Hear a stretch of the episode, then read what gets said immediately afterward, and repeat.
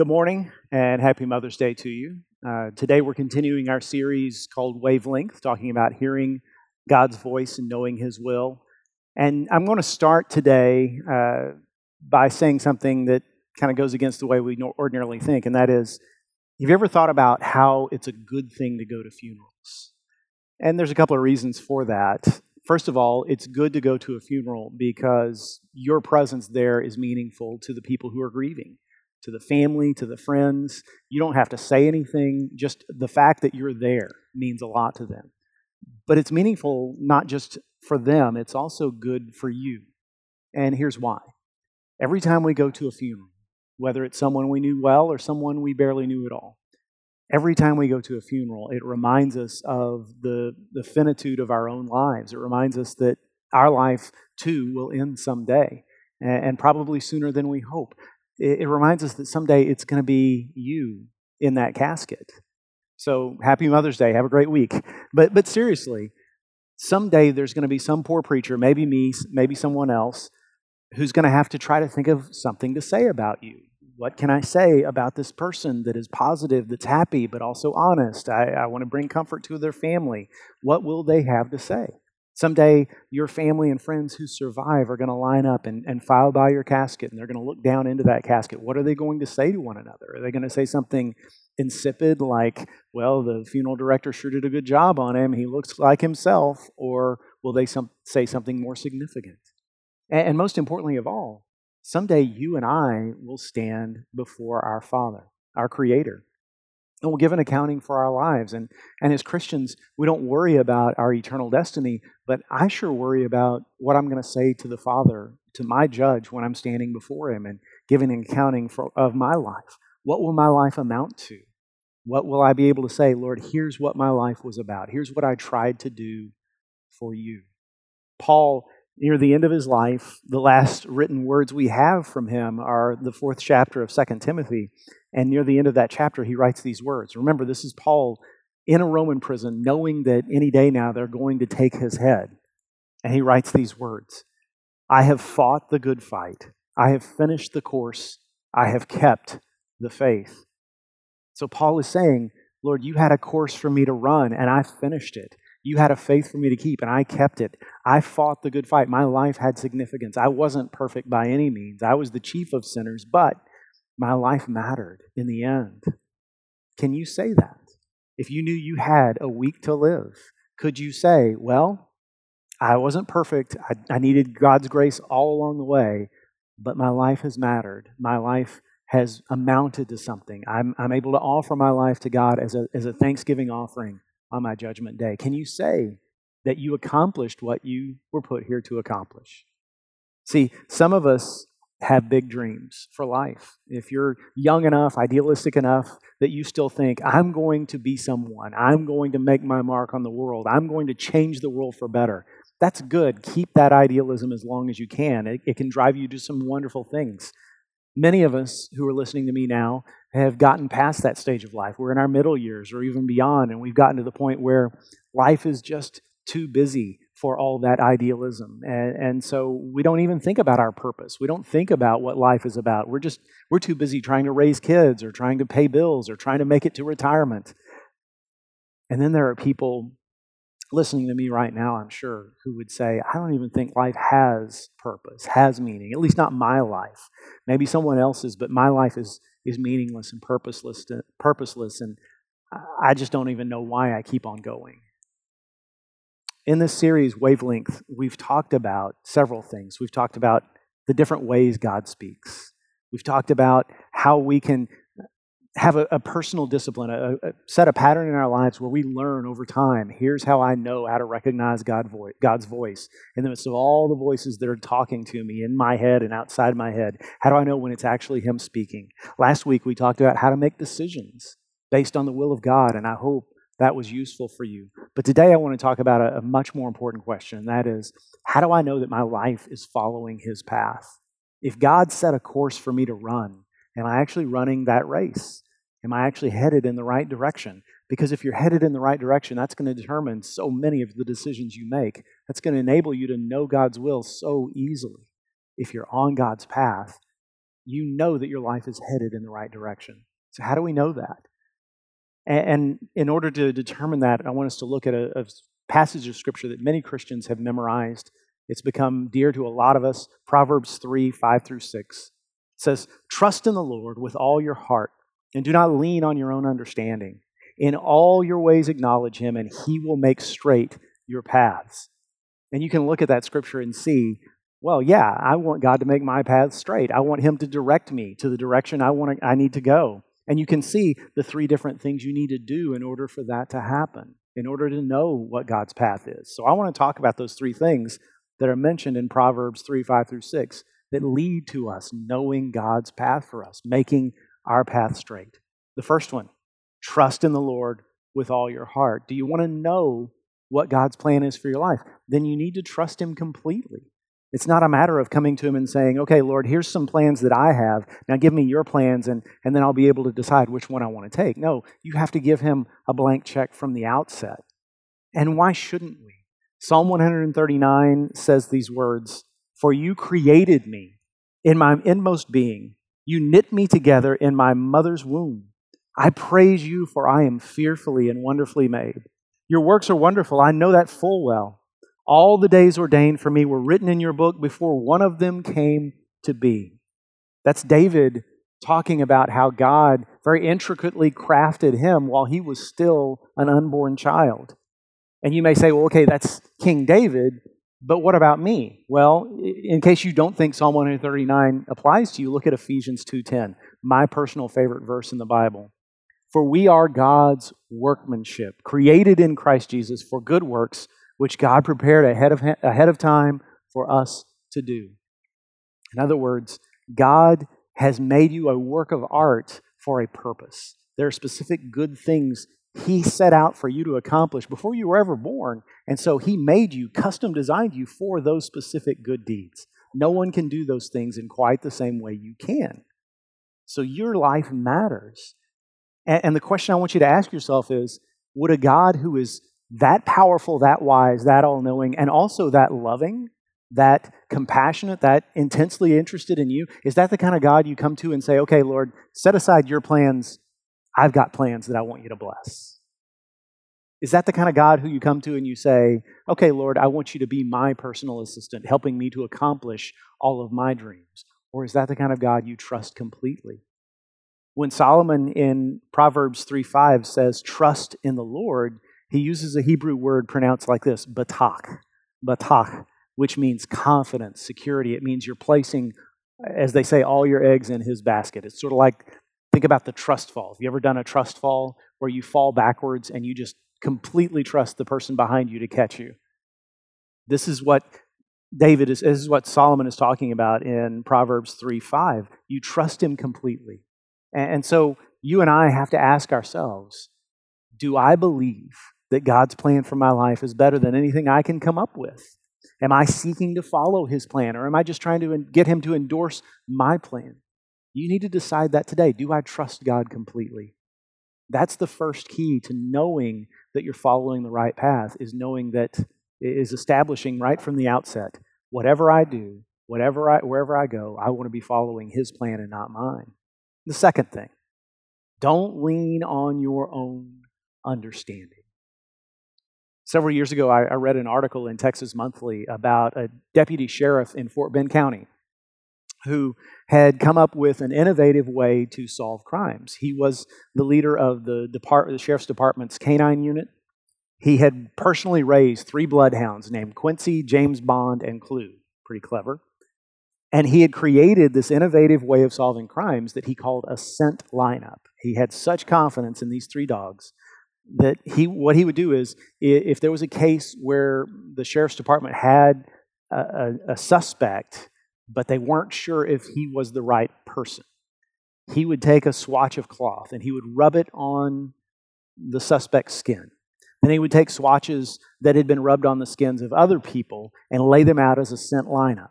Then he would take his 3 dogs, James Bond, Quincy, and Clue, and he would let them smell the crime scene. Then he would take them to the scent lineup, and he would let them sniff all those swatches of cloth. And if they barked when they got to the swatch, that was rubbed on the skin of the suspect, that was his sign. Yes, this man was at the crime scene. Yes, this man is guilty. And many people were sent to prison based on this evidence. And so he was celebrated throughout the state as, wow, look at this guy who's come up with a great new way to solve crimes. And yet, when DNA testing came along several years ago, it turned out that many of his convictions were false. There was a man from my own hometown, a guy who grew up just a few years ahead of me in high school, who was sent to prison on a terrible charge, convicted of horrible, horrifying crimes, and he was set free because DNA evidence proved he couldn't have been the person who committed those crimes. Many others experienced the same thing. And this deputy sheriff had to resign in disgrace. He was the subject of numerous lawsuits, as you can imagine. What went wrong? The question was answered by the article in an interesting way. It said, dogs, according to animal experts, dogs are unique among animals in that more than any other creature, any other domestic creature, they want to please their master. There's nothing a dog wants more than to know that their master is happy with them. And if you own a dog, you know that's true because you know the expression on your dog's face when you're upset with him. And you know the expression on your dog's face when you're happy with him. You don't get that same feedback from a cat, by the way. Dogs want to please their masters more than anything else. And these three dogs, they could tell which one of those swatches that the master wanted them to identify. And so more often than not, they would bark when they got to the swatch that pleased their master. Now, why do I tell you this story? Because you and I are like those three dogs in this sense. We have a master that we want to please above all other things.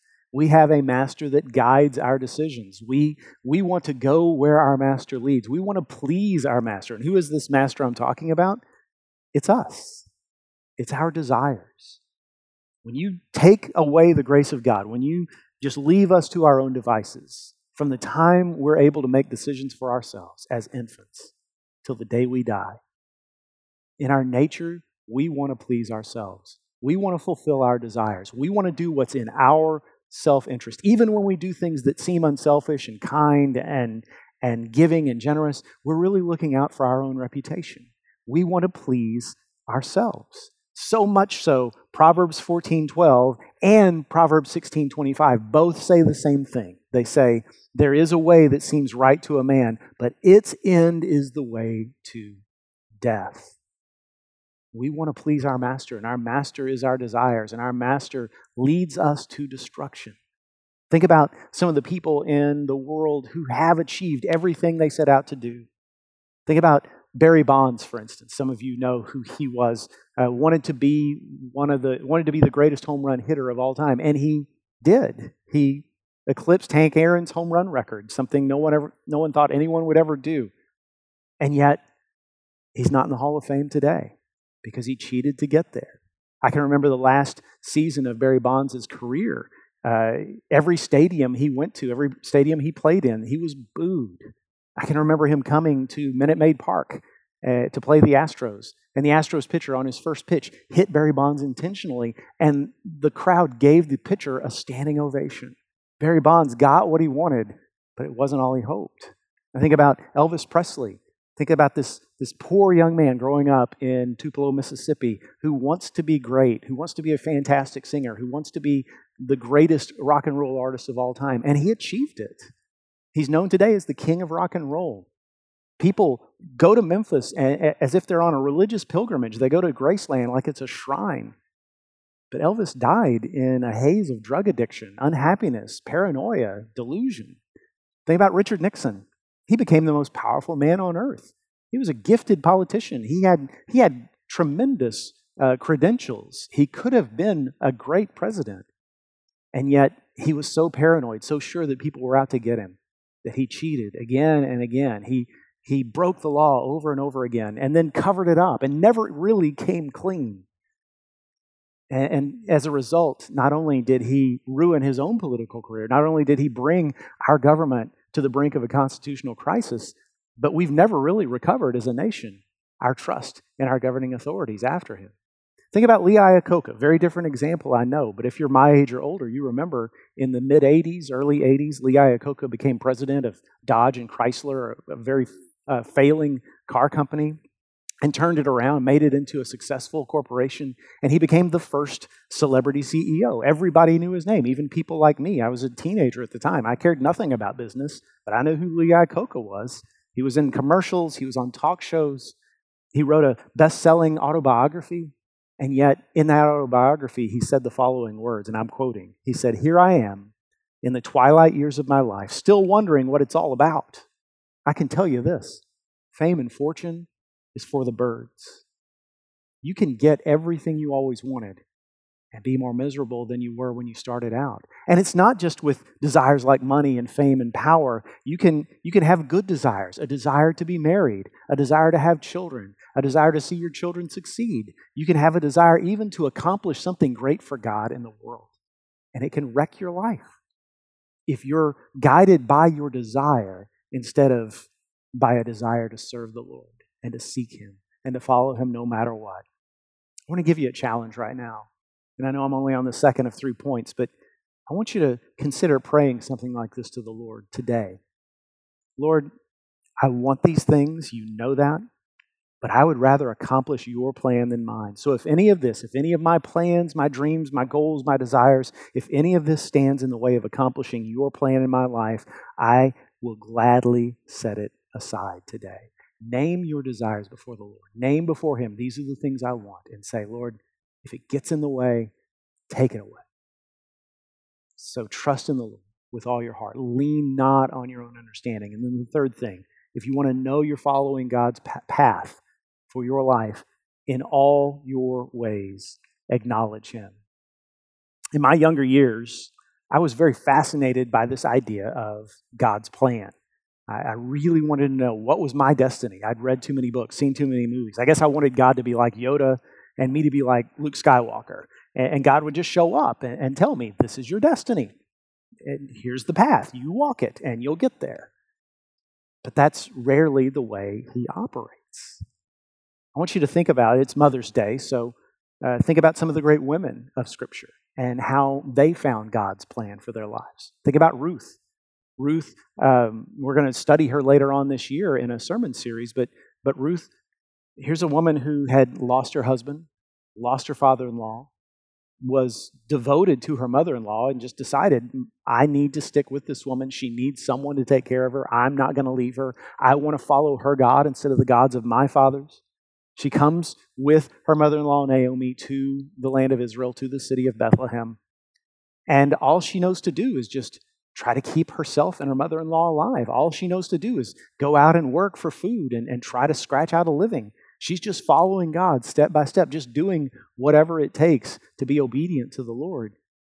And at the end of the story, she's married. She has a baby. That baby has a child of its own when it grows up. The end of the story, it's only at the end of the story you find out Ruth's real purpose is she is the great-grandmother of King David. She is a spot in the line of the Messiah. She keeps the line of the Messiah alive through her obedience. Think about Esther. Here's a young woman who's very pretty, but she's also a member of an oppressed race, the Jews in the Empire of Persia. And her attractiveness, her physical beauty, actually becomes a detriment because she's rounded up as one of the women who are cast into the harem of the king, King Xerxes. I'm sure Esther must have thought to herself, man, if only I were mediocre looking, they would have left me alone. And here she is, a slave to this king, stuck in the harem of a pagan king. And yet, because she obeys God, because she recognizes this is an opportunity instead of a curse, she becomes not just a queen, not just a person of physical beauty, she becomes a hero who rescues her people from genocide. Think about Mary Magdalene. Here's Mary Magdalene, who all she knows is God has rescued her. He has sent Jesus to rescue her from the demonic possession that has made her miserable. And she follows Him faithfully. Do you know that it was the women like Mary Magdalene who actually financed Jesus' ministry? Do you know that it was women like Mary who were actually at the cross when most of the disciples had fled? And when Jesus died, I'm sure she thought it's all over, just like all the rest of the followers of Jesus.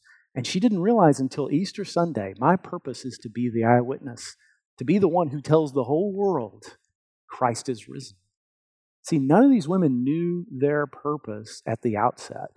They had to follow God faithfully. They had to follow Him step by step, obeying Him in the little things. What I'm saying is, If you want to follow God's path, don't sit around waiting for him to lay it out for you. Don't sit in a lotus position chanting or meditating and think there's going to be some flash of insight. It rarely happens that way, if ever.